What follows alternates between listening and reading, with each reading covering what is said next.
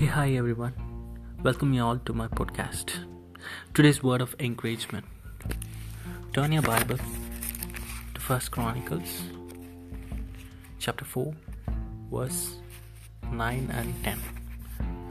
There was a man named Jabez who was the most respected member of his family.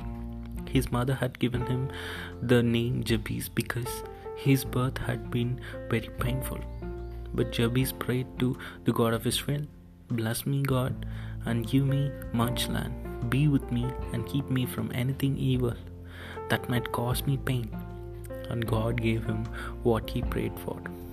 I praise Jesus for giving this wonderful opportunity to ch- share with you the word of encouragement. And I praise God for giving this wonderful verse.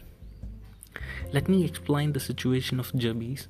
When I read this, I could see like First Chronicles chapter 1 till chapter 4 I could see it was it was a record of data where the ancestors names have been recorded here. So one after the other the clans has been described in their names.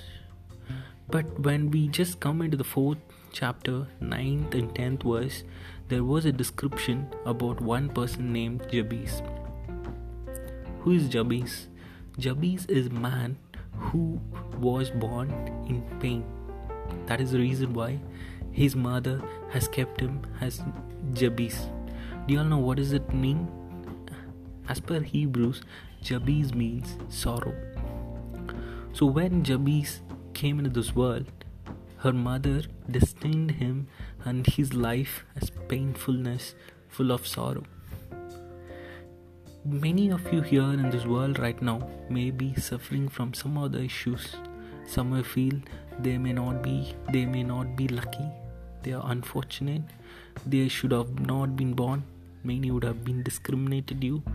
Your life is miserable. Just think of jabez whose life was destined as sorrow.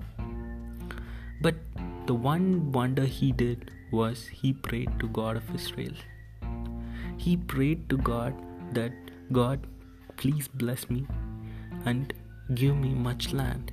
He just wanted to elaborate his territory and he wanted to be blessed, though he was named sorrow. Your life is miserable? Do you say it cannot be changed? No, it is not so. If you ask our God, the Father of Israel, He can do wonders. He also said, Lord, be with me and keep me from anything evil that might cause me pain. Yes, God did so, and everything changed as per his prayer. God answered his prayer. Today, everybody, as soon as this audio record over, please do pray for God. He'll do wonders today. In Jesus' precious name, Amen.